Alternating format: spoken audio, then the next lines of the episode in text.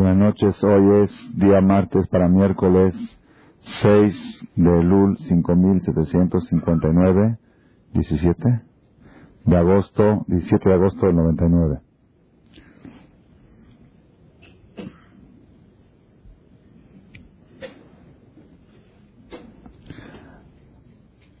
Hay un dicho famoso que fue dicho por uno de los grandes filósofos judíos.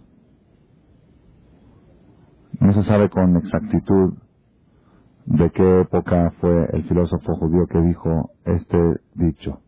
Nosotros vamos ahora, a continuación, a relacionarlo y sacarlo de la Torah. El dicho dice así: Kol olam kulo, todo el mundo entero, todo el mundo, toda la vida, Gesher Tzar Meod, se compara a un puente muy angosto. Un puente que une dos montañas y que tiene precipicio a los lados. Y el puente es muy angosto. Hay que cruzarlo. Esa es la vida. La vida es cruzar ese puente angosto, que cualquier descuido puede ser fatal. Cualquier falla puede ser mortal. Esa es la lucha de la vida. Entonces, ¿qué debe hacer la persona para poder cruzar ese puente sin caerse? Dice el dicho así, Vaikar, y lo más importante, es una, ya se hizo una canción de, ese, de esa filosofía. Vaikar, lo principal para poder cruzar el puente sin caer al precipicio es lo lefajed kelal. No temer para nada. El temor y el miedo es el enemigo más grande para caer de ese puente. La seguridad, la firmeza, eso es, esa es la receta para poder cruzar el puente. Este dicho nos está diciendo de que, de que lo más peligroso que puede tener la persona en la vida es tener miedos, tener temores los miedos y los temores hacen que la persona caiga. Y esto el Talmud le dice en Masejet Sanedrin, dice el Talmud, midavar, todo el que teme que le suceda algo, al final le sucede. Le sof balo tolavar. Shenemar, como dice el Pasuk, en Job, en Job dice, Vasher y agorti y aboli, lo que siempre me temí al final me sucedió. Así dijo Job. Y era una persona archimillonario, era un hombre de éxito, éxito familiar, social, económico, moral, espiritual. Y Job, como cuenta en la Biblia, pero él cuando llegó a la pobreza y a que perdió su familia, perdió sus hijos, perdió todo, y perdió su salud y estaba él dijo, le dijo a sus amigos, lo que yo siempre me temía al final me sucedió. Yo era muy rico, pero siempre tenía miedo de perder mi riqueza. Yo era muy sano, siempre tuve miedo de enfermarme. Yo tenía una, una gran familia, siempre tuve miedo de perderla. Al final lo que me sucedió. Y de ahí aprende el Talmud que no es bueno temer. Toda persona que teme de algo al final le sucede. Digo esto porque en nuestra generación, los últimos, las últimas décadas y los últimos años, cada vez el temor en las personas se agudiza. La semana pasada, la gente venía aquí a preguntarme si es cierto que se va a acabar el mundo con el eclipse. Todo el mundo temblando del eclipse. Había un chavo que me dijo que está, tiene mucho miedo y no sé qué. Después de unos días nos encontramos en un lugar Y me dice, Jajam, ¿usted no tenía miedo del eclipse? Le dije, no. Dice, ah, yo sí tenía mucho miedo. Le dije, ¿qué hiciste hora del eclipse? Ah, dice, estaba dormido. Le dije, pues te hubieras levantado a verte Ilim o algo. Y dice la señora que no tenías miedo, nada más te contagiaste del ambiente. Que todos hablan y dicen. Y así cosas, cosas. De repente escuchamos un temblor en Turquía de la misma intensidad que el que estuvo en México hace un mes, mes y medio. Miles de muertos, decenas de miles de heridos, ciudades destruidas. Eso no le da miedo. Dice la Gemara, Raikar Lole Fajed. Lo principal para poder cruzar el puente de la vida sin caer al precipicio es ir con seguridad, con firmeza, sin temor. Ese es un punto clave en el judaísmo que lo vamos a desarrollar a través de la clase. La pregunta es, ok, ya me ya aprendimos de la Torah que no es bueno tener temores. Pero ¿qué hace uno si tiene miedo? Pues, ¿Qué hace? Ni modo, no está en sus manos, le da miedo. Le da miedo que lo asalten, ya lo asaltaron una vez, tiene trauma, tiene esto. Pues, ¿Qué hace? No tengas, tengo miedo. Ese va a ser, digamos, el tema de la charla de esta noche. ¿Cómo puede la persona adquirir el don de la seguridad, de la firmeza, para poder cruzar el puente angosto de la vida. Es sabido los que hacen malabarismo, los, los que cruzan cuerdas, una soga, caminan sobre una soga en alturas muy altas, no sé si hoy existen verdaderos o son o están de alguna manera amarrados, pero los que lo hacían, de verdad, uno de los secretos más grandes de la, del equilibrio para poder cruzarlo es la seguridad. Si él por un instante piensa que se va a caer, se cae.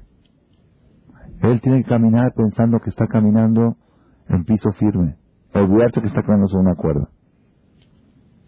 Olvidarse entre comillas, también tiene que acordarse, porque si, si dice, bueno, ahorita quiero dar un paso a la derecha, también está mal.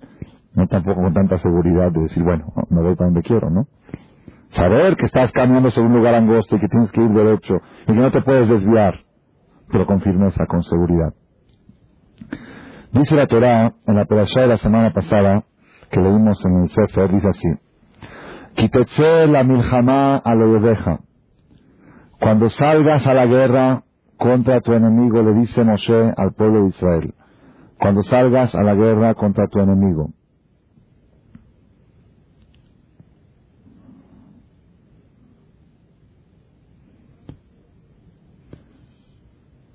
está dando la Torah, está enseñando cómo era el proceso de los judíos cuando salían a la guerra.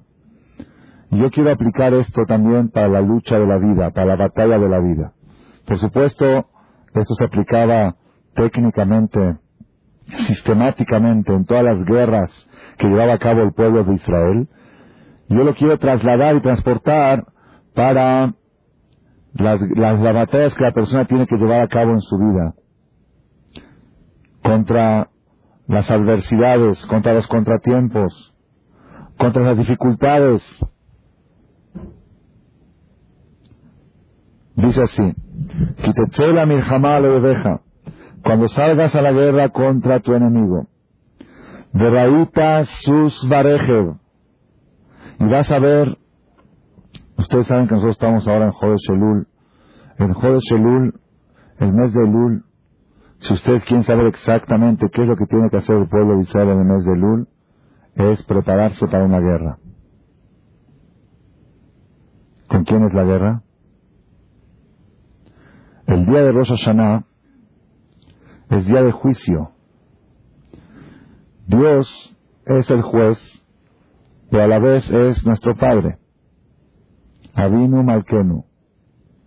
¿Qué sucede con un juez, juez, que de repente llega al juzgado un acusado y es su hijo.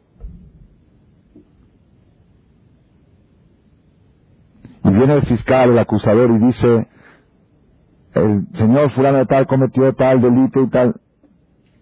Por un lado el papá es el juez, tiene que juzgar. No puede decir es mi hijo, no le hagan nada. Pero por otra parte, yo no puedo sentenciar a mi hijo. Entonces, ¿qué tiene que hacer el juez este?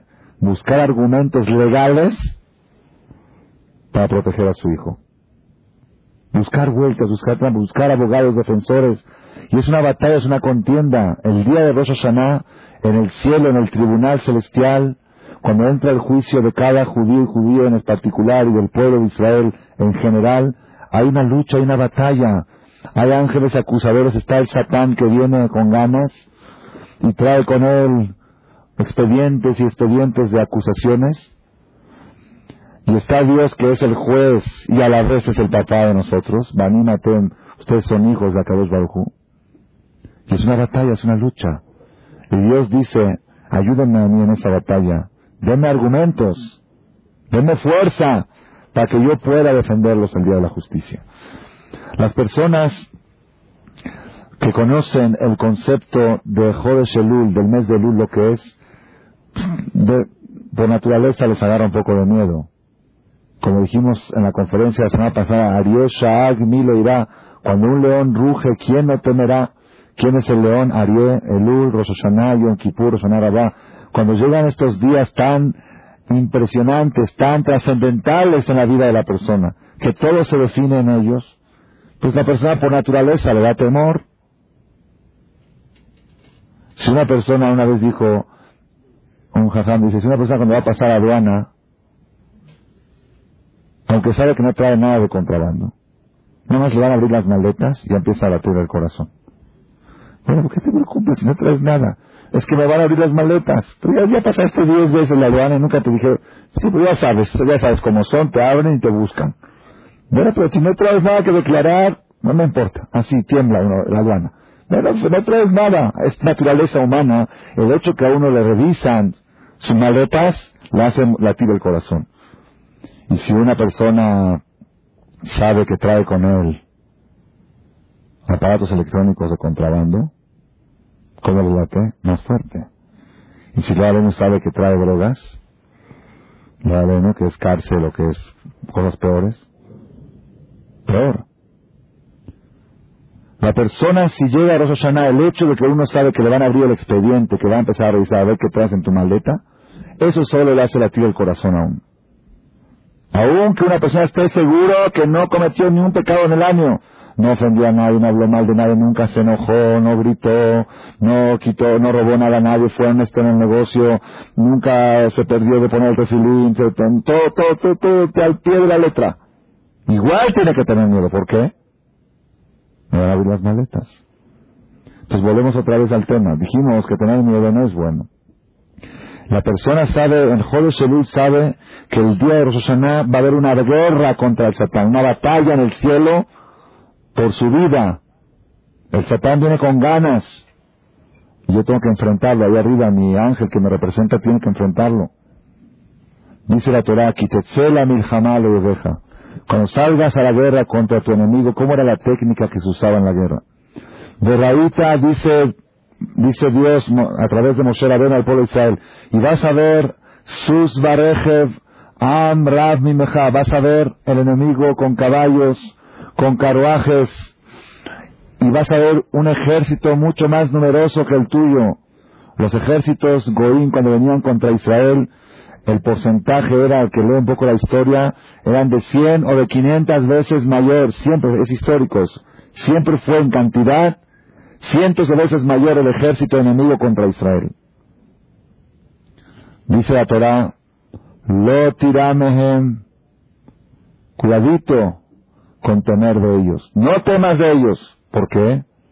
Que Hashem lo queja porque Dios está contigo, le dice Moshe a Israel, tú vas con Dios, Tú no vas con la fuerza humana, tú vas con una fuerza divina sobrenatural.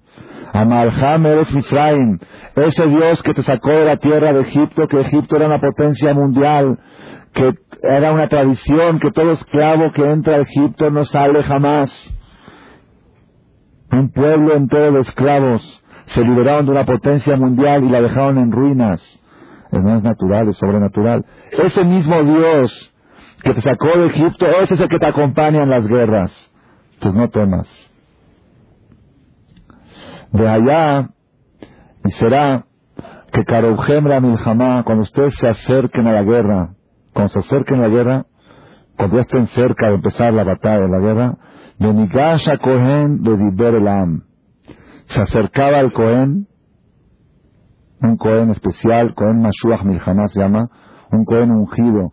Así como había un sacerdote para el servicio de Yom Kippur, Cohen Gadol, había un Cohen ungido especial para llevar al pueblo a la guerra. Ese es el, sistema del pueblo de Israel. Dirigidos por sus dirigentes espirituales aún en las batallas materiales. Se acercaba al Cohen y le decía al pueblo, de Amar Alejem, le decía a ellos, Shema Israel, escucha Israel. Atem Keredim Mayom, ustedes se acercan hoy, la Nilhamá Leibejem, una guerra contra vuestros enemigos. Al que no se, no se debilite el corazón de ustedes. Al tireu, no teman, de al y no se, ¿qué es No se perturben o asusten. Nicola Cranot dice de los, los goim hacían sonar en las guerras trompetas y ruidos como que vienen batallones. De alta arzu mi penehem, y no se acobarden de frente a ellos. Vayan con seguridad a la guerra. No se impresionen de ver un ejército tan impresionante. No se, no se, no se perturben, no se conmuevan, no se acobarden. La persona cuando sale a la batalla de la vida, todo es batalla, todo es una lucha. La, lucha contra el será la lucha para la superación espiritual, la lucha para educar hijos en el buen camino, es una lucha muy difícil, muy dura. Y la persona cuando sale a la guerra ve que el enemigo, el Satán, es mucho más poderoso que uno. El Satán tiene un ejército impresionante. Todo lo que tú ves alrededor tuyo es ejército del Satán. Los anuncios en el periférico son soldados del Satán. Las películas en las novelas, las que no hay que ver, las novelas y no escúchalas, son soldados del Satán. La secretaria es un ejército del Satán. La clienta es un ejército del Satán. La vendedora, la proveedora, el proveedor, donde, por donde te, donde te des vueltas. Y uno dice, bueno, ¿cómo se puede enfrentar a todo esto? Esto es invencible. ¿Cómo puede? Yo no puedo creer. La Gemara dice, Maya sea ben. ¿Qué va a ser un niño y no pecar después de tanta, tanta mugre que hay alrededor? Tanto que ve. Es muy difícil. Viene Moshe Rabbeinu y le dice al pueblo cuando salen a la guerra y vas a ver al enemigo mucho más poderoso que ti, lo tira, no le temas, vete con seguridad y con fuerza y con firmeza. Bueno, pero ¿qué? ¿Con qué? ¿Con qué voy? ¿Cómo hago para estar seguro? ¿Cómo hago para estar firme? ¿Cómo hago para quitarme el temor? Dice así, ustedes saben, yo siempre me, preguntaba, hay una costumbre cuando una persona está en algún peligro o una situación difícil, dice, Shema Israel, así por espontaneidad, ¿no? Shema Israel. Yo nunca entendía por qué dicen la persona Shema Israel. Yo pensaba de chiquito hasta hace pocos años que la gente dice Shema Israel porque si me llega a pasar algo, pues lo último que diga, eh, lo último que que decir la persona es Shema Israel antes de morir. Entonces, va si me pasa algo Shema Israel. Pero no nada más eso, a veces por cualquier cosita decimos Shema Israel. Va a subir el dólar Shema Israel. No, no es que va a morir, pero Shema Israel o algo así, o que de cualquier peligro que uno, aunque no sea peligro de muerte, la gente por, por espontaneidad grita Shema Israel. ¿Y Shema Israel? ¿Qué es Shema Israel? Shema Israel que dice, Escucha Israel. Hashem no Hashem Echad. Dios nuestro, Dios es uno. Yo en todo caso, si tendría que gritar algo cuando estoy en un peligro, ¿qué gritaría? Ana Ana, por favor Dios sálvame. Así Ana Ana, Ana Ana. Así, eso sería el grito natural. Ana por favor Dios. Pero no, Shema Israel. Nunca voy a olvidar, una vez teníamos una fiesta aquí de un Sefer Torah, y una persona se, acostumbra cuando se mete un Sefer nuevo, se hace una cafot, se rodea alrededor del teba con el Sefer, y el que compra la cafá o el que toma el Sefer dice Shema Israel Hashem Elokeinu Hashem y unos pesuquín y todos gritan y cantan, algo muy bonito. Entonces, antes de que, cuando tocó la primera cafá, un señor, un señor mayor, de, muy adinerado, que compró la esta, estaba muy emocionado, tomó el Sefer, y me dijo, diga unas palabras antes de empezar la primera vuelta, que diga unas palabras. Entonces yo dije, ahora vamos a decir Shema Israel, Hashem Elokeinu, Hashem Echad. ¿Qué quiere decir Shema Israel? Y el Señor muy emocionado con las lágrimas dice, sí, Shema Israel, ahora vamos a decir, ¿lo que quiere decir Shema Israel? Y todos se asentían con la cabeza, es sabido, sabido. Digo, a ver, le digo al Señor que cargaba el centro, a ver, usted explica, usted que ahora va a decir, explica a la gente, ¿qué quiere decir Shema Israel? Dice, Shema Israel quiere decir, sálvanos Dios. No, eso no es Shema Israel. Él pensaba, como siempre grita, Shema Israel quiere decir, sálvame Dios. Shema Israel no quiere decir, sálvame Dios. Shema Israel quiere decir, escucha Israel, hay una mitzvah que el Yehudí tiene que saber que Hashem lo que no Hashem Echad. Que Dios es uno. Es que tiene que ver eso con el problema que tienes. Esta semana encontré la respuesta.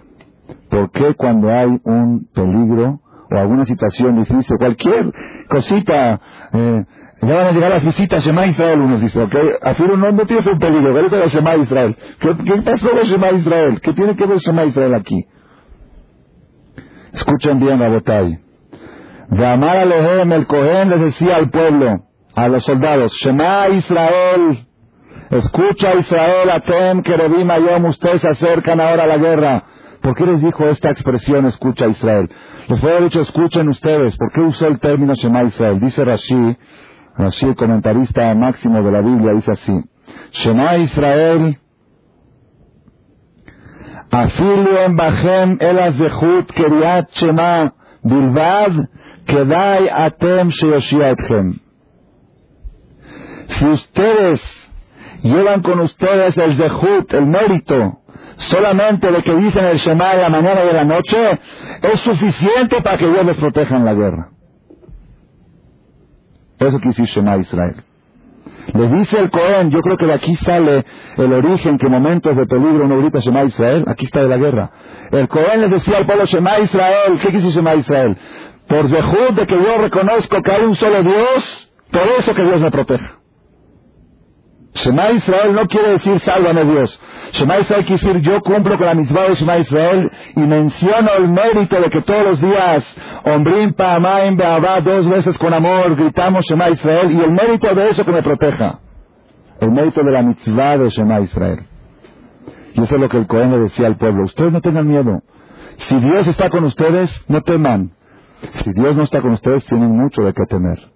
Pues si Dios está con ustedes, Shema Israel, si tú llevas contigo el dejut, el mérito de la mitzvah de Shema Israel, ya está suficientemente fuerte para ir a pelear contra el enemigo. Oye, pero él tiene tanques, tiene cañones, tiene armas. Tú tienes una arma más poderosa, Shema Israel. Tú sales con esa bandera a pelear. Es lo que le decía el Cohen al pueblo. Todo esto hasta aquí va muy bien. Ahora escuchen algo muy interesante, cómo era la técnica de la guerra. Le dice el Cohen al pueblo, que Adonai Elohim porque Dios de ustedes camina con ustedes en la guerra, leilahem lahem, para luchar por ustedes contra sus enemigos, los para salvarlos. Todo esto va muy bien. Ahora empieza. De Liberú a Shoterim venían los policías, los comandantes, como los comandantes principales, los comandantes de guerra. Hasta ahora era el Cohen, ahora viene el Shotrim los comandantes de capitanes de, comandos de, del ejército le decían así al pueblo, de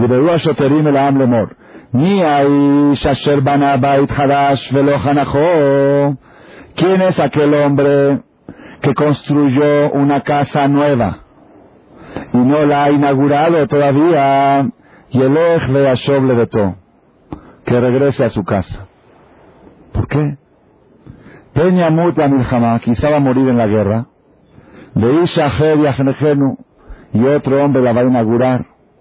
Dice así es algo muy triste que una persona haya construido una casa, tanto esfuerzo, cuánto tarda uno en construir una casa, y antes de inaugurarla, murió en la guerra.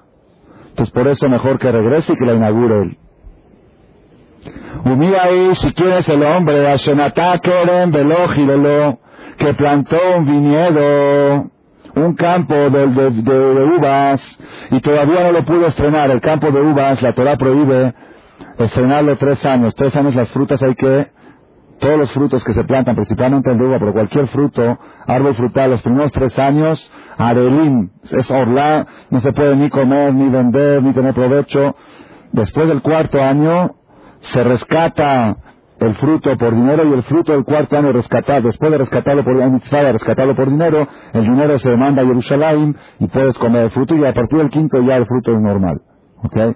Entonces, ¿quién es el hombre que plantó un campo de uva y no lo pudo todavía llegar al, no, no llegó a, cumplir la mitzvah de rescatar la fruta por, por el dinero?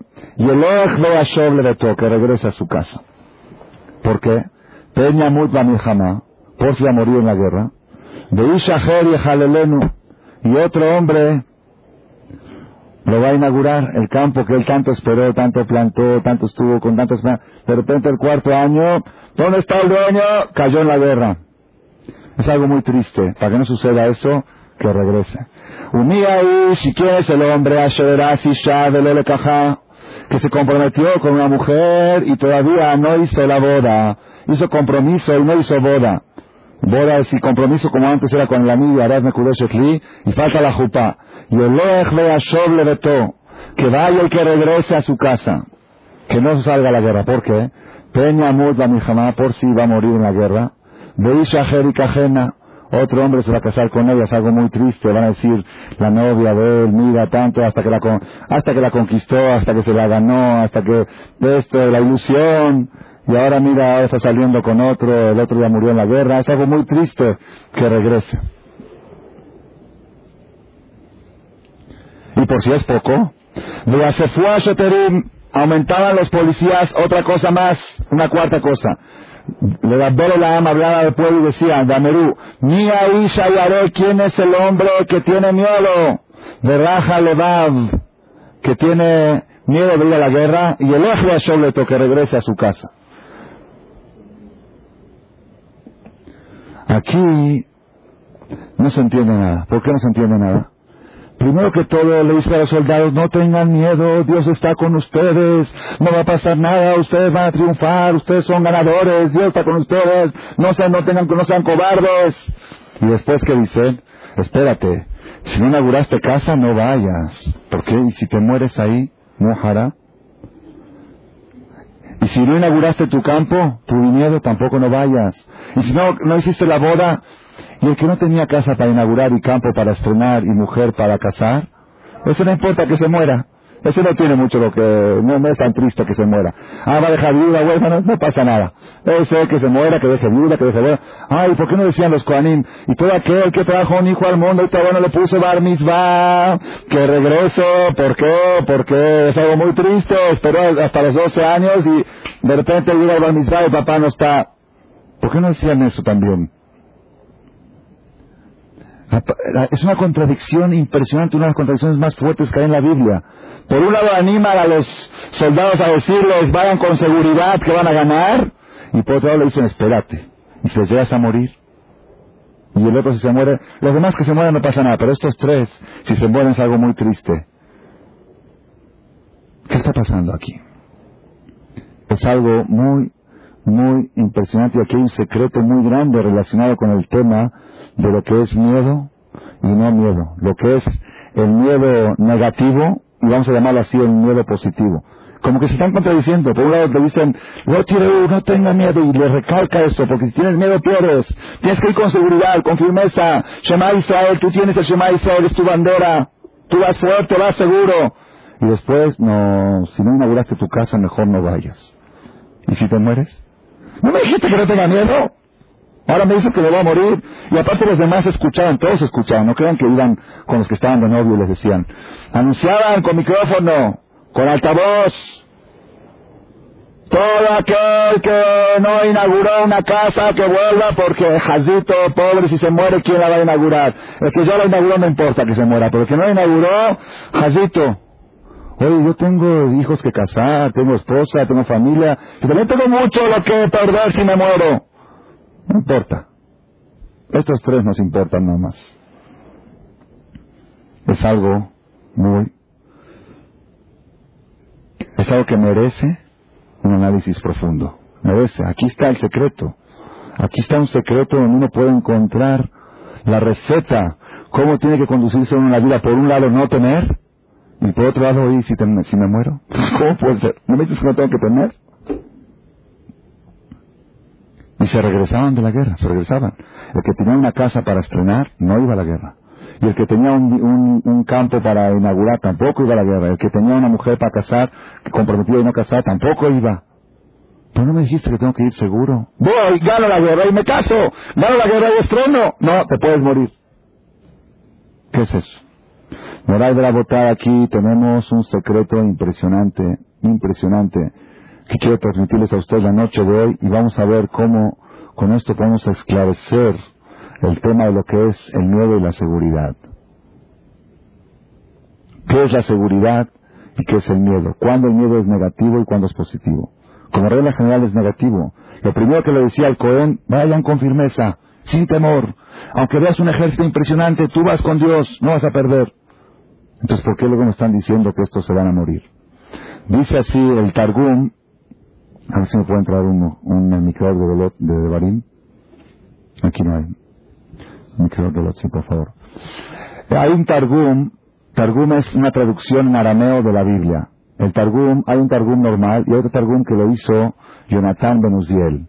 Jonathan Benuziel era el alumno más pequeño que tenía Rabbi Hanan Ben Zakai.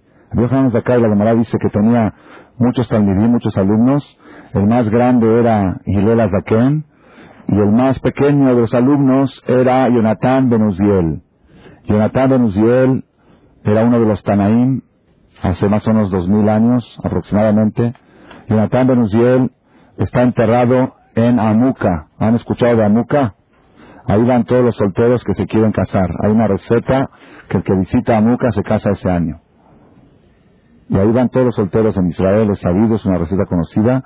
Y se bajan muchas escaleras. Antes las escaleras hay que decir en carretera. Antes era había que bajar, había que bajar, eso es seguro que se casan después de ese esfuerzo que hicieron. Pero ahora ya se puede llegar, ahora ya se puede llegar con carretera también. Hasta abajo de todo, ahí está la tumba de Jonathan Ben Y es una segulá, no sé por qué de dónde sale, pero es una segulá para solteros que se quieren casar. Jonathan Ben Uziel, él tradujo la Biblia, toda la Biblia. Cuando tradujo la Biblia, salió una voz del cielo que dijo, ¿quién descubrió estos secretos a mi hijo? Porque en la traducción, él no nada más tradujo, sino puso también dentro de la traducción una explicación, no más pura traducción, sino un mensaje.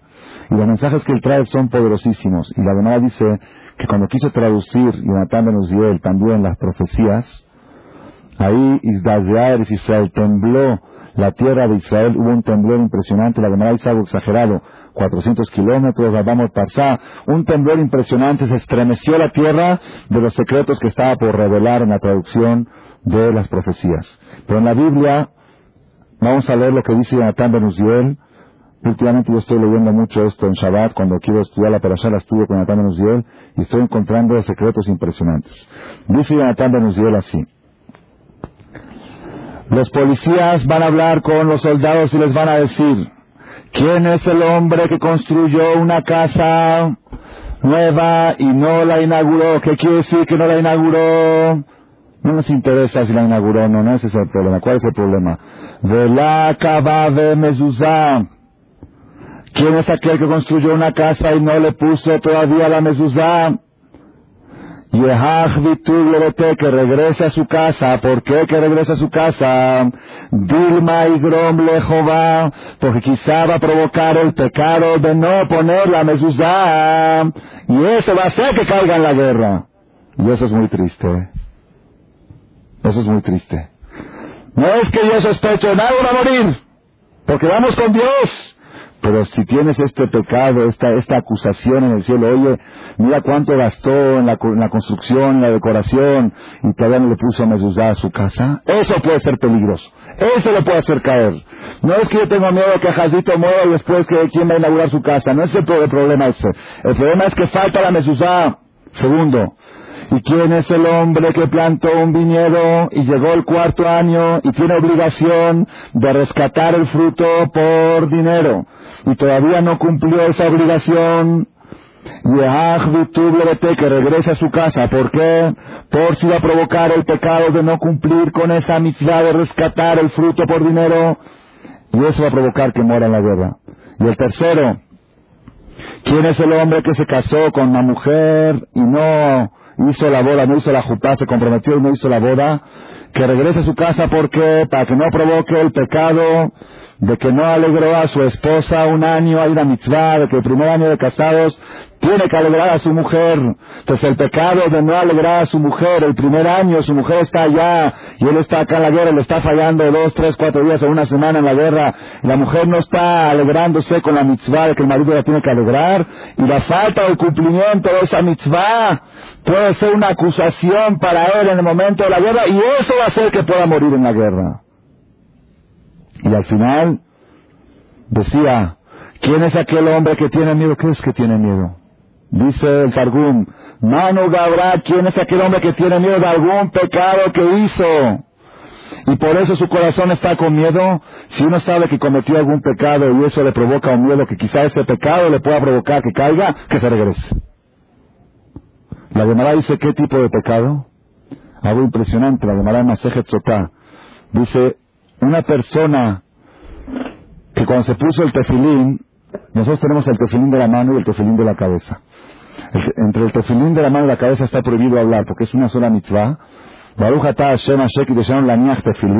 Se pone el de la mano y el de la cabeza. Está prohibido hablar entre uno y otro. Si la persona habló por equivocación entre un tefilín de la mano y la cabeza, si contestó amén, que tampoco es debido, no debe contestar. Si contestó amén entre el tefilín de la mano y el de la cabeza, se considera una falta y además tiene que volver a decir la verajá para ponerse el de la cabeza al mitzvah tefilín. Dice la Gemara, toda persona que por equivocación interrumpió entre el tefilín de la mano y el tefilín de la cabeza, y él se acuerda que cometió esa falta, que no vaya a la guerra. Porque eso puede provocar que caiga. ¿Quién iba a la guerra entonces? Moshe bueno. ¿Quién iba? ¿Quién iba? Pero ¿qué, ¿qué, estamos aprendiendo de acá? Aquí estamos aprendiendo un secreto muy grande. El Yehudit es prohibido que tenga miedo de los problemas. Terminantemente prohibido. Un judío que le tiene miedo a las enfermedades, a los asaltos, a los temblores, a los eclipses. Casi, casi pierde la categoría de judío. ¿Por qué? Porque esas cosas están manejadas. No son, solitas, no son espontáneas, no son accidentes. Hay una dirección. Ah, pero tengo miedo. Si tu miedo es de las faltas que pueden provocar este daño y por eso vas a procurar de hacer mitzvot para que te protejan, ese miedo es positivo. Porque ese miedo hace que se te quite el miedo. Claro. La persona, todos los seres humanos del mundo tienen miedo, todos. Todos. Nada más hay una diferencia. ¿De qué tienes miedo? Hay personas que tienen miedo de las enfermedades, de los ladrones, del, de, de, ¿cómo se llama? de las cumes, ¿cómo se dice cume? Del, del, eh, ¿cómo? De Hacienda, del fisco, de esto, de, que baje la bolsa, de que suba el dólar. Tienen miles de miedos, ¿ok? Hay otra persona que no tiene miedo a nada de eso. Nada más tiene miedo a uno que manda a todos. Todos los miedos van a uno. Yo solamente temo de estar mal con aquel que manda todo eso. Si aquí no está el tema si temer o no temer, no está ese tema. La pregunta es de qué temer. Temer de los resultados o temer del origen de las cosas. ¿Cuál es la diferencia? Cuando una persona teme de los resultados, siente impotencia. Cuando una persona teme de una enfermedad, siente impotencia. ¿Por qué? Porque llega con el doctor no sabemos cómo viene. No hay, no se sabe. creen que esto provoca esto, creen que esto no se sabe. Y cuando llega, llega. Y no le pide permiso a nadie, y no le avisa a nadie. Entonces eres impotente y la impotencia causa angustia. Temor con impotencia causa angustia. Cuando una persona le teme a Dios, se siente más potente. ¿Por qué? Porque sabe que desde ahí puede resolver todo. Ahí todo se puede resolver. No existe un problema en el mundo que Dios no lo pueda resolver. Hay un dicho que dice, todo tiene remedio, menos... Ese es de Goín, ese dicho. Ese es de Goín. En el judaísmo es, todo tiene remedio, aún la muerte. Ahí está metido. Nosotros creemos en la resurrección. Es la base de la fe judía. Shanetim, uno de los trece principios y fundamentos del judaísmo, que los muertos se van a levantar. Oye, pero ya está todo, pero no hay perdido, no hay nada perdido. Si Dios quiere, no hay nada perdido. Todo es recuperable. No más que Él quiera. Entonces, si tú le tienes miedo a los temblores, a ver qué vas a hacer, pon policías que detengan el piso, que no, que no tiemble. Yo le pregunté cuando fue el temblor de 85 al poli que estaba parado en la entrada del CNIS, ¿cómo permitió usted que esto se mueva? Me dice, pues, ¿qué puedo hacer? Dice, eso es lo que quería que diga. ¿Qué puedo hacer? Le tienes miedo a los temblores y por eso, ¿qué? No duermes de noche. Y ahora, ¿qué hora de nuevo temblar? Como no duermes, ya estás más protegido. ¿Qué? Le tiene miedo a X enfermedad, no quiero decir ni el nombre, y por eso que está todo el tiempo con tensión, ¿eh? y por eso que no, con eso se protege, con el miedo que tiene se protege. Es peor, el miedo te da impotencia, te provoca angustia. Los miedos de los problemas generan angustia, generan depresión, generan estrés. El miedo del creador genera tranquilidad, seguridad y alegría. Porque sabes, que nada puede pasar por accidente y nadie te puede hacer nada si él no lo autoriza. La Gemara dice, un momento, la Gemara dice, ¿qué quieres preguntar al libre albedrío? A. El miedo, por ejemplo, a, un temblor es algo que es masivo. Yo, por ejemplo, me dan miedo los temblores. Yo tengo temor a Dios y yo sé que Dios hace o no los temblores, obviamente, como hace todo entonces, en el caso específico de un temblor, como el caso de México, de Turquía, no va dirigido a mí, sino tal vez a otro grupo. Ok. Entonces ahí yo tengo temor, aunque no recae en mí en particular el temblor. No ok, ok, te voy a contestar la pregunta muy bien, muy bien. Interesante, no está interesante la, la pregunta, te la voy a contestar. La Gemara dice que en los tiempos, en la época pre-mesiánica, antes que llegue el Mashiach, va a haber varios síntomas de la época premesiánica.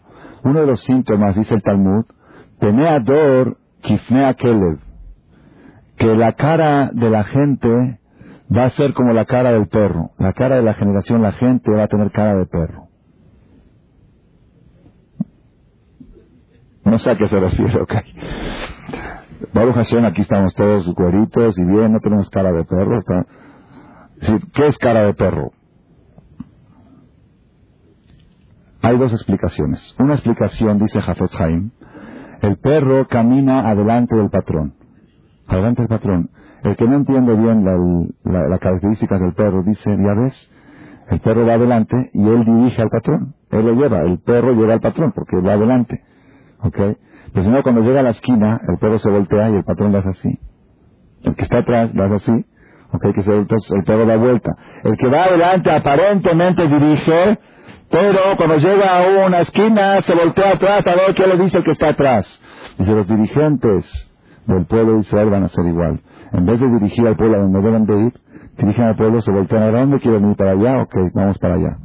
Donde tiene más votos, la democracia. Ok, esa es una explicación. Que antes del Mashiach va a haber democracia. ¿Qué es la democracia? Pues, si para obtener más votos necesita el Partido Demócrata en Estados Unidos permitir el aborto, pues lo tiene que permitir. Si eso va a hacer que lo suba al gobierno, no lo analizan.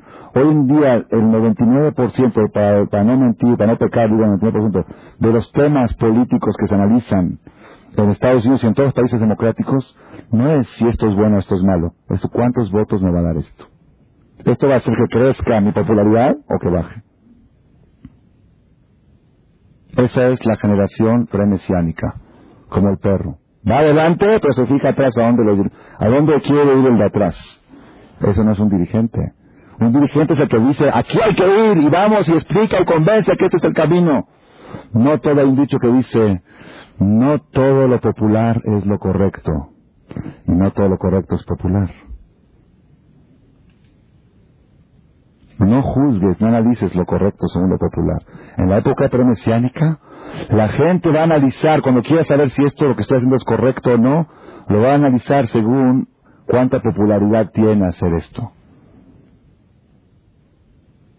Y eso es un síntoma de la época premesiánica. Ojalá ya que venga el Mashiach. Ya, según otro síntoma ya está. Tiene que estar el. Ya llegar.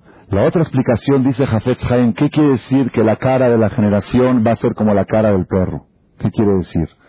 Dice Jafet Haim, cuando al perro le avientan una piedra o un palo, ¿qué hace el perro? Pruébenlo, ¿qué hace el perro? Mordisquea la piedra. Muerde la piedra y muerde el palo. ¿Por qué lo muerdes? Pues porque el palo le pegó. Está vengando del palo. Ese palo que le pegó, lo muerde. Oye, no es el palo, el palo no pega. Hay alguien que lo está mandando. Ve, agárratela con ese. Discute con ese. ¿Qué te la agarras con el palo? Penea Dorki, Pnea Kelev, dice Jafet Jaim. Todo lo que sucede en la vida son palos que manda el Creador. Y la gente se agarra del palo. Como el perro mordisquea el palo. Y eh, maldita la gira, y maldito las come, y maldito el plomero, y maldito el este, y maldito el pintor.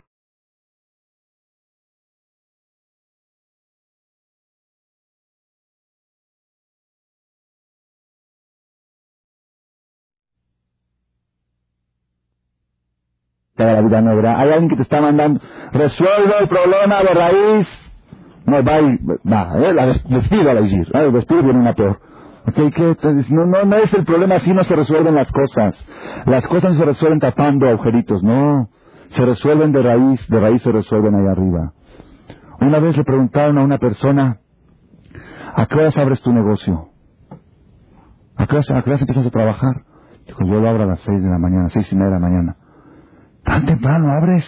Sí, sí, mi primer cita de negocios es a las seis de la mañana. ¿Quién te recibe a esa hora? Dios. A la hora de Batiquín es mi primer cita. A la hora que amanece voy a rezar al Kinis con. Tengo mi primer cita comercial. ¿Cómo cita comercial? Sí, ¿por qué? Porque de esa cita van a depender todas las citas del día. Va a depender si me va a recibir, si me va a atender, si le voy a caer simpático, si me va a comprar, si me va a pagar. Todo va a depender de la cita primera de la mañana. ¿No es una cita comercial? Yo abro el negocio a las nueve, yo lo abro a las seis y media. Ah, voy al centro a las nueve. Pero mi, negocio puede trabajar a las seis y media. Cuando tengo mi primer cita. Esa es, esa es la filosofía judía. El judío no le tiene miedo ni al comprador, ni al vendedor, ni al poli, ni al chofer, ni al temblor, ni, a la, ni al doctor, ni a la medicina, a nada. A una cosa le tiene. Al que manda todo eso. Y hay una diferencia entre estos dos miedos que el miedo a todo eso genera impotencia, impotencia genera angustia, y el miedo a un creador genera potencia, genera fuerza, te sientes más seguro, porque estás en manos de alguien que puede cambiar las cosas. Cuando fue el temblor del 85,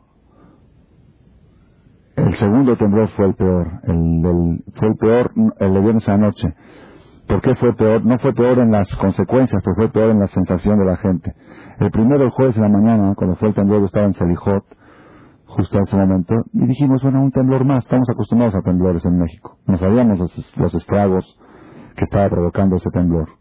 Cuando ya se vio durante el jueves y el viernes los desastres, y venía el segundo, estábamos en el CNIS y sabíamos que nuestras familias estaban en sus casas, ahí sí nos pusimos a temblar y a llorar todos, porque no sabíamos qué estaba pasando.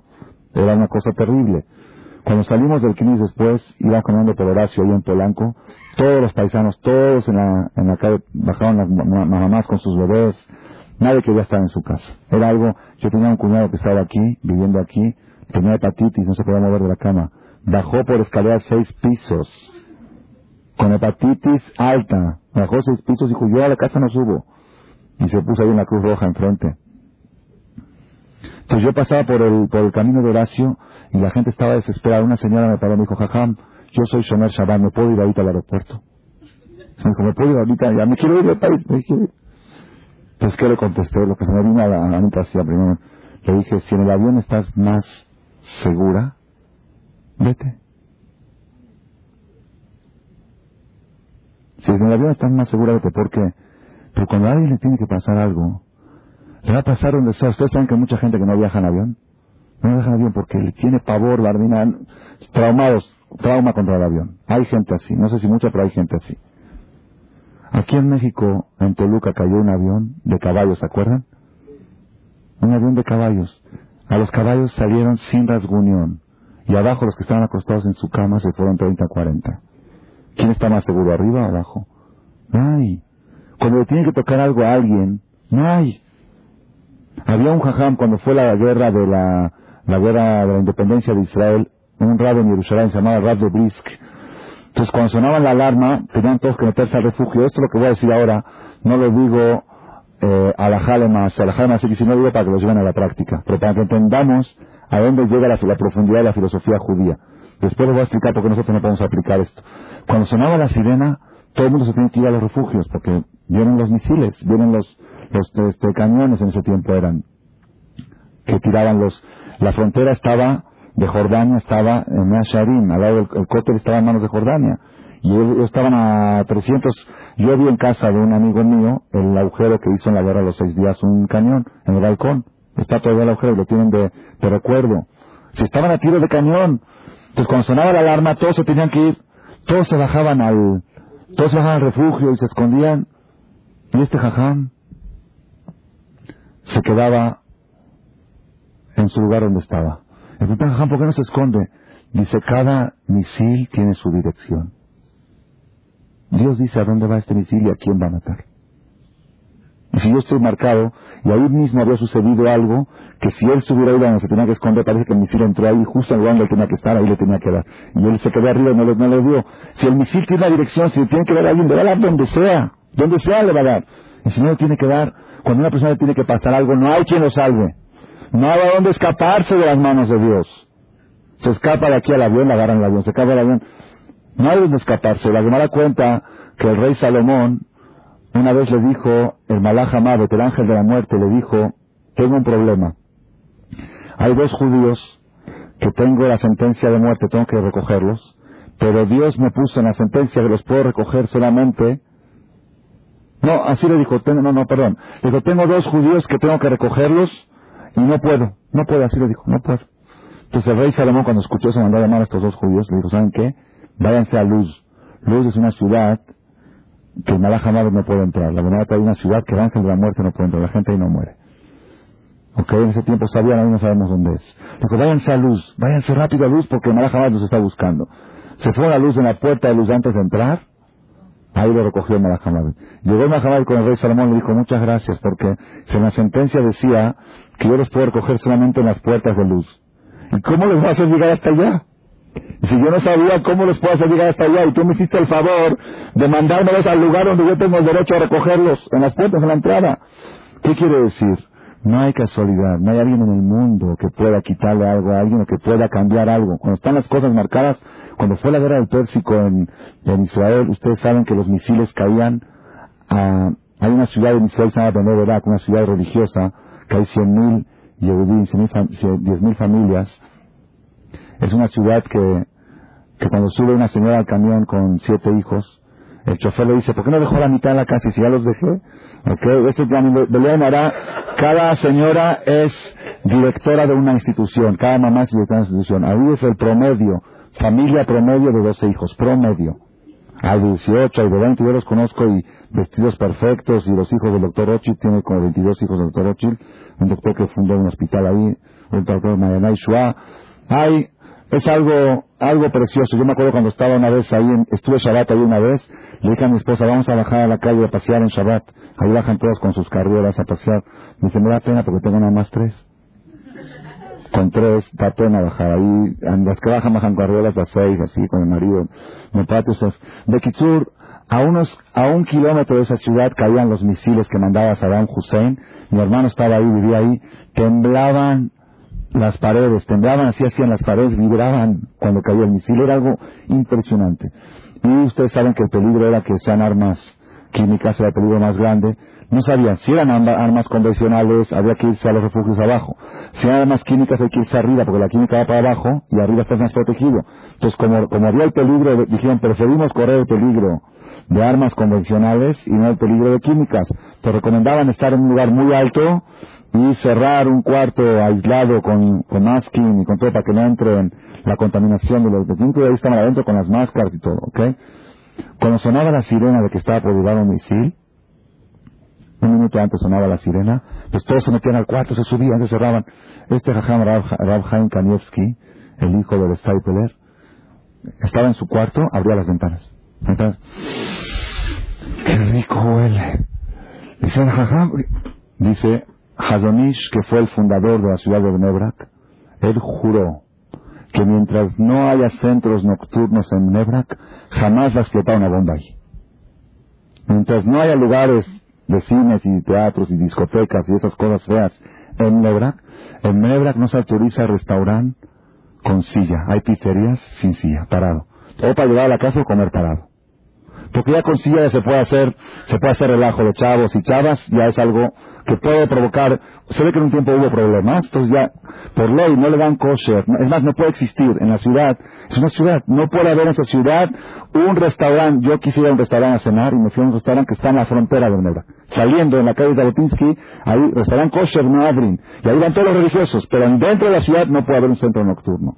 Y Hazonish juró que mientras no haya un lugar de diversión nocturna negativa en Nebrak, jamás a explotar una bomba. Entonces, ¿por qué tengo que tener miedo? Abro las ventanas. Todo el mundo se iba a esconder abría las ventanas. ¿Por qué? Porque él sabía el secreto de los Koanim que le decían a los que iban a la guerra. No teman. Tienes que tener miedo si tienes un pecado de que tener miedo. Pero si tú estás seguro y tienes un juramento que el dejud de tener una ciudad entera sin centros nocturnos protege la ciudad, no tienes de qué temer. Ve con seguridad. Digo otra vez, no, no estoy hablando ahora para aplicarlo. Es decir, si suena una sirena de alarma, la persona tiene que hacer todo lo que tiene para protegerse. ¿Por qué? Porque quizá yo así pienso, porque no estamos nosotros en esta categoría de tener esa fe, esa seguridad de que todo viene de arriba y que nadie la puede cambiar. Pero de todos modos, en algún lado podemos aplicarlo para reducir un poco nuestros miedos, para reducir nuestros miedos, para ir con más firmeza en la vida, para caminar más seguros, no lo temas, esto lo encontré en un libro que se llama Rabenu Abraham Ben Arambam. Rabenu Abraham, hijo de Maimónides, tenía un hijo que se llamaba Abraham, único hijo. Dicen que Maimónides era, dice que su hijo de Maimónides era tan grande, pero su papá le hizo sombra. De tan grande que era Maimónides, no salió a reducir la luz de su hijo. Hizo cuatro libros, su hijo dio uno de ellos. Abraham Ben of de Hashem y ahí trae la definición exacta del miedo. Dice, onesh, No temas de la sentencia, sino del que sentencia, del que dictamina las sentencias. No le temas miedo a los problemas, sino teme al que los manda. Y ahí tienes que estar bien. Si estás bien ahí, ya estás protegido. Shema Israel, si tú vas como Israel a la guerra, no tienes de qué tener miedo. Pero si vas con, una fe floja, si vas con pecados, si vas como voy a la guerra, pues ahí sí tienes que temer. Ahí está el secreto. ¿Por qué tenemos, es una receta que está escrita en el Talmud. El Talmud dice en las Masejes de Rajot que un jajam vio a su alumno que estaba con miedo, así de repente lo vio con miedo. Le dijo, hiciste algún pecado. Algo hiciste. ¿Por qué? Pecado y miedo son sinónimos. El subconsciente de la persona sabe que cuando uno peca, es vulnerable a que le pasen cosas. Se quita defensas. El subconsciente se lo dice y de repente uno siente miedo. Cada vez que uno siente un miedo, tiene, ¿cómo tiene que resolverlo? Hatati, y pasati, hacer una misma. Reducir, hacer catarata bonota, hacer decir, no sé, algún pecado haber hecho, por, favor, Hashem, perdóname, hacer y se le quita el miedo, es receta infalible. Cada vez que uno siente un miedo, hatati, y pasati de todos mis pecados, y hacer una mitzvah una tzedakah o leer un teilim, hacer algo, y se quita, se elimina. ¿Por qué? Porque como Yehudim hay de qué temer. Cuando una persona pierde la categoría de la Gemara dice que un perro no ladra solamente a otro perro, no ladra a una persona. El perro tiene prohibido ladrar a las personas, solamente le ladra a otro perro. Y cuando le ve cara de perro al otro, le ladra. Así dice la Gemara. El Talmud dice, en que los vea, el perro puede ladrar solamente a animales, no a personas. Y cuando una persona pierde la categoría humana por algunas actitudes que hace, entonces si vas por la calle y te ladra un perro, tienes Hatati, Abit Pasati, ¿qué habrá hecho? Quiero ser persona otra vez para que no me ladre. A mí también me ladra, no crean, ¿eh? por eso les digo, no vaya a traer para usted. Sí, que hago lo mismo, digo, oye, ¿por qué me habrá ladrado el perro? Alguna cosa habré hecho mal, que se me quitó, que en ese momento me vio como perro, y por eso me ladró. Si me hubiera visto como persona, no me hubiera ladrado. Hay una, hay una regla, morajem, vejitejem, Dios le dijo a, a Noah, y el temor de ustedes va a estar sobre todas las bestias de la tierra. Ni un animal se puede acercar a hacerle daño a, una persona si no lo ve como animal. Así dice el Talmud. ¿Ok? Para, para terminar esto, vamos a terminar con algo que dice también la perashá la semana pasada. Es una perashá preciosa, preciosa, hay tantas cosas bonitas. Dice así, Kiata le dice Moshe Rabenu al pueblo de Israel, tú llegas a la tierra, Asher Hashem lo queja, no te que Dios te, entrega a ti, la tierra de Israel. Lotilmat la azot, no aprendas a hacer que tu abot goim como las abominaciones que cometen esos goim que viven ahí, los kenanitas. ¿Cuáles son? Que no haya en ti personas que pasan a sus hijos y a sus hijas en el fuego. Había un culto que tenían los kenanitas que hacían dos fogatas y pasaban a su hijo por el medio. No lo quemaban. Lo pasaban entre dos fogatas, era una especie de sacrificio, aunque no lo quemaban. Mañana no lo vas a llegar a hacer. Kosem Kesamim, que no haya en ti Kosem Kesamim. ¿Qué es Kosem Kesamim? Tipos de magia, dice Rashi.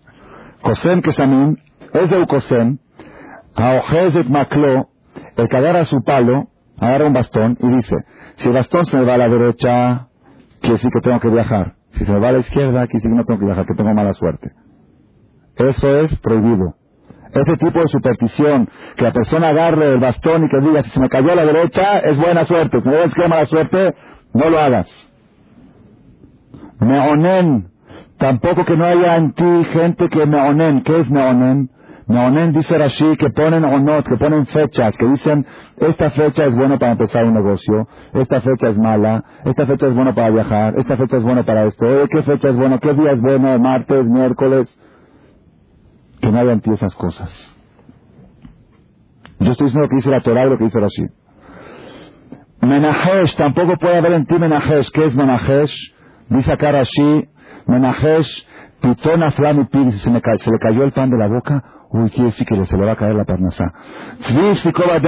Un venado lo cruzó en el camino, o un gato negro que hizo un venado, se ve que antes era esa la superstición.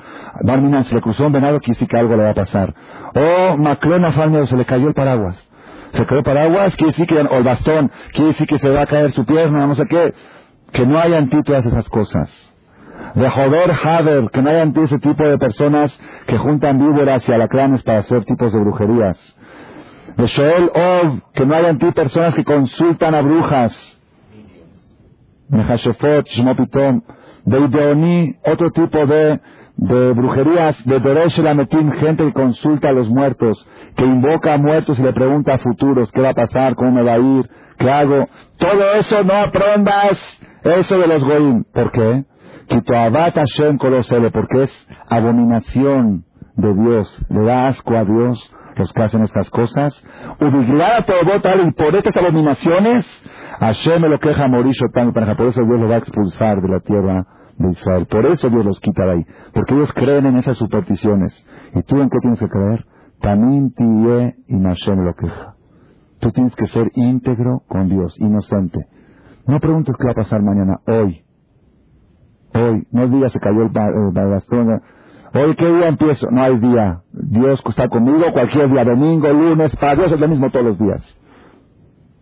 Para los que creen supersticiones, días, cosas, fechas, bastones, venados, eh, herraduras, perros negros, gatos, gatos blancos, todo eso no es tuyo, eso es de los goim. Dios te eligió a ti porque tú no crees en esas cosas que a Goim a él, porque los Goim estos, están que tú vas a heredar a ellos, el Meonenim, el Kosemim ellos creen en esas babosadas de acá, pero tú, lo gen natal de Hashem, lo que Dios no te dio esto, no creas en esas cosas. No creas en esas cosas. Tú estás por encima de todo eso. Dice acá, esto lo leí en la mesa de Shabbat con mis hijos, y me gustó tanto que dije lo voy a transmitir en la conferencia de votación. Dice acá el Midrash Tanjumá, dice así, en la Perashá, justamente en el tema este de, los, de las brujerías, dice así, Maase allá de Rabbi Anay, sucedió con Rabbi Anay, de Rabbi Ohanan, Shayu al Pialish el Tveria. Estaban Rabbi Anay y Rabbi Ohanan sentados en, el portón de la ciudad de Tiberias. Vayusham Shene Astrologim. Parece que en los portones de las ciudades acostumbraban a sentarse gente filósofa, gente pensadora. Entonces estaban los dos ajamín sentados ahí, quizás estudiando Torah, y había dos astrólogos también sentados ahí. Vieron dos judíos que salían a trabajar, salían del portón de la ciudad a trabajar. Amru Otam Shene Astrologim, dijeron los dos astrólogos. Otam Shene Anashim, estos dos judíos, Yotzim Benam Nichnasim. Salen a trabajar y no vuelven a regresar. ¿Por qué? Anahash Sorfam. En la estrella de ellos dice que una víbora hoy los va a picar y los va a envenenar. Esos van a trabajar y no regresan a su casa. Shamur Rabbi escucharon este, esta profecía de los astrólogos Rabbi Anay y Rabbi Hanan. ¿Qué hicieron? Se entercaron y dijeron vamos a quedarnos a ver si es cierto. Se quedaron ahí en la puerta para ver si regresan esos judíos o no. En la tarde regresan normal del trabajo, normal, con su mochila, todo normal. Raúl Otam, Rabbi Anay y Rabbi Hanan, estos dos ajamín vieron a los astrólogos y le dijeron, ¿no dijeron ustedes que estas dos personas salen y no vuelven a entrar, que les va a picar una víbora? Dijeron, sí, y ahí están. Yatzube Shalom, Benijensube Shalom, salieron bien y regresaron bien. Amrulaem les dijeron a ellos, los astrólogos, a los judíos, Imbrula nomás, sí te. A ver, cuéntenos, ¿qué hicieron? ¿No hay algo especial que les dio a ustedes este milagro que les pasó? Amrulan lo dabar. Nada especial. Hoy fue un día normal. ¿Qué hicimos? Que Shem Shainu, lo que hacemos todos los días. ¿Qué? Karinu Shema Vitpalalno. Dijimos Shema Israel y la Amida. Shema y Amida. Lo que hacemos todos los días. No hicimos nada raro, fue un día normal. Amrulaem le dijeron los astrólogos Yehudimate, ustedes son judíos. En Dibrea Astrologi Mitkainim Bajen. Las palabras de los astrólogos no se cumplen con ustedes. Shatem Yehudim, porque ustedes son Yehudim.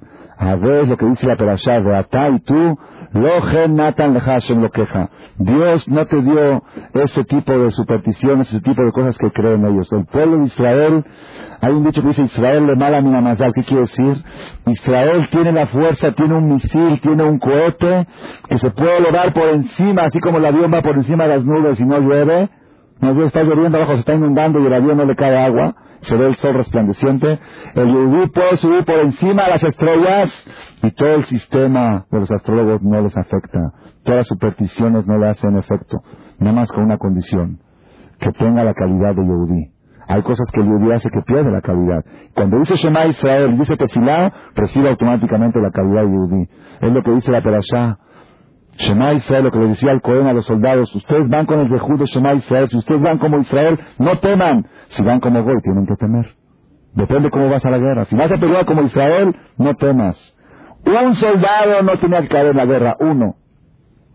En la guerra de Yoshua, cuando la primera guerra que hizo para conquistar Israel, murieron 36 judíos. Yoshua se alarmó. Oye, ¿qué tal almas? Ganamos la guerra.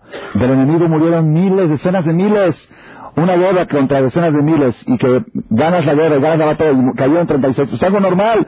Josué se dijo, ¿por qué murió en 36? Aquí pasó algo, algo falló. Hizo una pregunta y mandó a preguntar a los Koanim, al Urim de Tumim, y le dijeron que sí, que alguien había pecado y tuvieron que descubrir quién fue el pecador y hacer Teshuvah. ¿Por qué murió en 36? Uno no puede morir en una guerra. Y por eso el Cohen decía, no tengan miedo. Ah, por si tienes una casa sin mezuzá, no vayas a la guerra. Si tienes un campo sin haber hecho lo que tienes que hacer para cambiar la fruta por dinero, no vayas.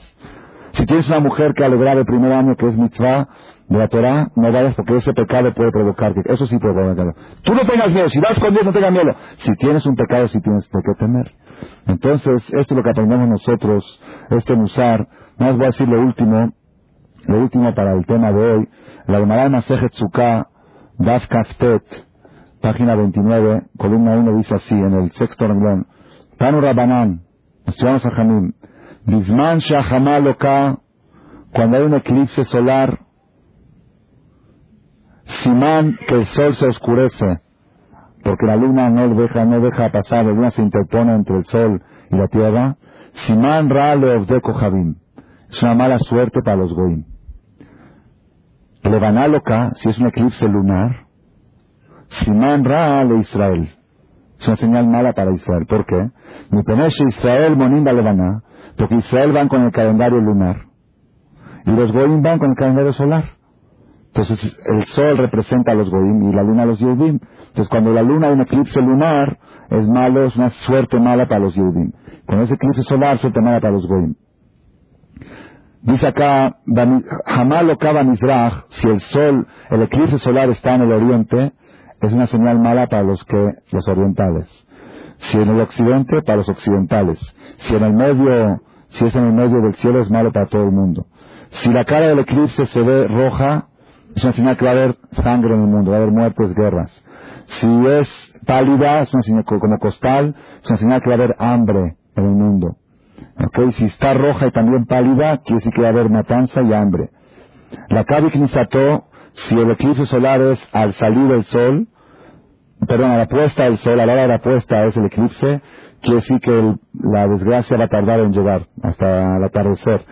Y si es en la mañana, en el amanecer, quiere decir que van a venir muy rápido los problemas. Y hay que dice al revés. Todo, al final, ¿qué dice la Gemara? Escuchen esto. Todo esto está muy bien. Dice la Gemara, Israel osim el makom. Y cuando Israel cumple la voluntad de Dios, en mi kololu. No deben de temer de todo esto. Shenemar, como dice el Pasuk, Koamar Hashem, dice el profeta Jeremías 10. Así dijo Dios, el Dole Goim al Telamedu. No aprendan las costumbres de los Goim. Umeotzot Hashemayim al. Y las señales estelares de, los, de las estrellas no teman. Kiehatu a Goim. Cuando los Goim tienen miedo, ellos que teman, ustedes no teman. Ustedes tienen prohibido tener miedo de estas cosas. Ellos sí tienen, que tener miedo. Ustedes como tienen un arma para estar por encima de todo eso, no tienen que temer.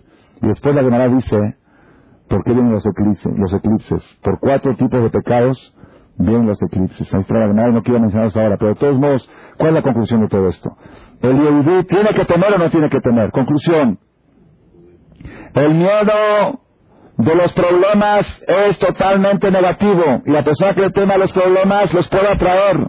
El que le teme a las enfermedades, a los asaltos, a los robos, al escume lo atrae. Pero olvide temer.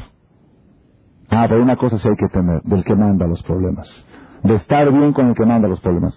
De merecer, la persona tiene que todo el tiempo, este ejemplo que vimos de los astrólogos, quiere decir que estas personas todo el tiempo su estrella decía que los tiene que picar una víbora, y el Shema y la unidad de diario le postergaba por un día. Le posponía la sentencia por 24 horas. Y el Shema de mañana por otras 24 horas. El Yehudí todo lo que tiene que hacer para protegerse, que es mitzvot, más mitzvot y menos averot. Esa es la protección del Yehudí. Todo lo demás es de Barim Betelim, que armas, jugar armas. Yo conocí aquí una persona en Tecamachalco hace como 15 años, más 18 años, se construyó una casa en Tecamachaco, 400 mil dólares le costó, la construyó él mismo y estaba muy emocionado, recién casado, primer año de casado. Venía al Miñán de la Tiquina ahí a Polanco, un día dijo, ya quiero vender mi casa. Porque tenía un sistema de alarma tan sofisticado, tan bueno, que sonaba todas las noches a las 3 de la mañana a 4. De cualquier pajarito que se paraba por ahí, sonaba y él se levantaba desesperado y a ver quién entró a la casa. Estaba pálido y asustada, ¿sabes qué? Se volvió a vivir a Polanco las alarmas, todas esas cosas, todas esas protecciones. Le dije a uno, ¿por qué no pones policía en la, puerta? Y dice, tengo nada más a ellos que a los ladrones. No hay. nada más una cosa. Un Shema más, una mida más, una tzedakah más, una mitzvah más, una palabra bonita a alguien, alegrar a una huérfana, a un, a, a un pobre, hacer algo, una obra de bien. Esa es la única protección que tienes. Eso es lo que el judío tiene que hacer. Y la prueba ¿Cómo estás con Dios? Es esta. Si tú sientes miedo, y si que andas mal.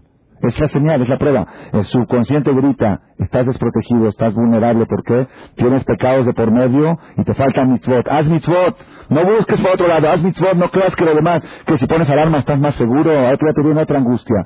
Haz más, protégete con mitzvot y quítate a beber de encima, hatati, abiti, pashati. Hashem que nos ayuda a todos nosotros en este mes de Lul, este mes que ya hemos visto Dos cosas han sucedido eh, que asustaban un poco a la gente. el eclipse la semana pasada, el temblor de Turquía ayer, y todo tipo de cosas, la Gemara dice, en Puranut Bala Olam la Israel. Todas las desgracias que vienen al mundo vienen con un solo objetivo, de despertar a Israel en Teshuvah. Es el único objetivo.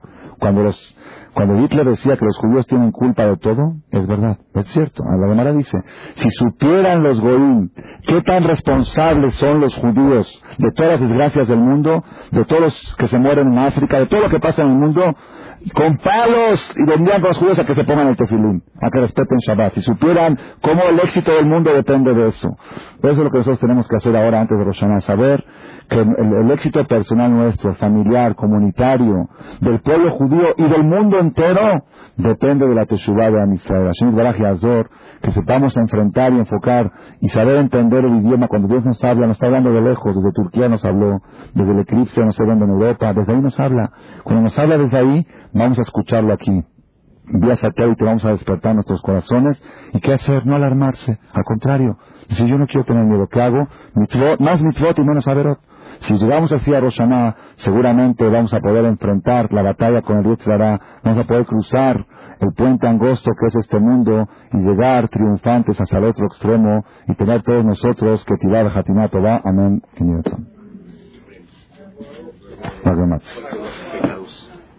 que no haya dicho Arbit, que diga Arbit, una protección más. Arbit, Shemay, Amidá, aquí al lado, y si es con Iman, es doble protección. Lo que, lo que dijo Ah. Gracias, gracias, gracias. Gracias. Yo no sé para quién hablo. Gracias, Gracias, gracias.